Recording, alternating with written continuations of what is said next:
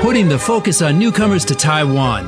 This is ICRT's New Life for New Residents. 挥洒汗水与泪水，新住民在台湾开辟家园的心声，请收听《新住民新人生》。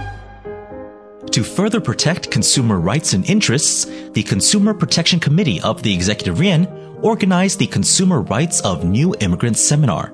New immigrant associations and various local authorities were invited to discuss problems consumers commonly face.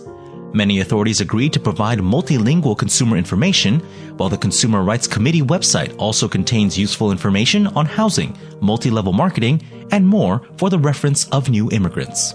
行政院消保处为了解决新住民日常生活消费时可能遭遇到的困扰及需求，举办了新住民消费者权益座谈会，邀请新住民朋友与相关机关代表面对面交流，针对新住民消费时较密切的通讯交易以及消费者购物权利与义务的消费常识。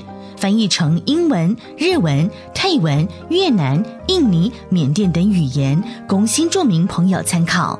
此外，行政院消保处并会诊各机关提供的多国语言消费资讯，供新住民朋友使用，包括了住宅租赁宣导、多层次传销的十个重要知识、所属风景区旅游资讯、电信消费资讯及服务，以及入境与检疫商品资讯等。上述多语的消费相关资讯都已刊登在消保会网站，欢迎新住民朋友自行参阅或与朋友分享。ICRT 新住民新人生由新住民发展基金补助播出。You've been listening to ICRT's New Life for New Residents, brought to you by the New Immigrant Development Fund.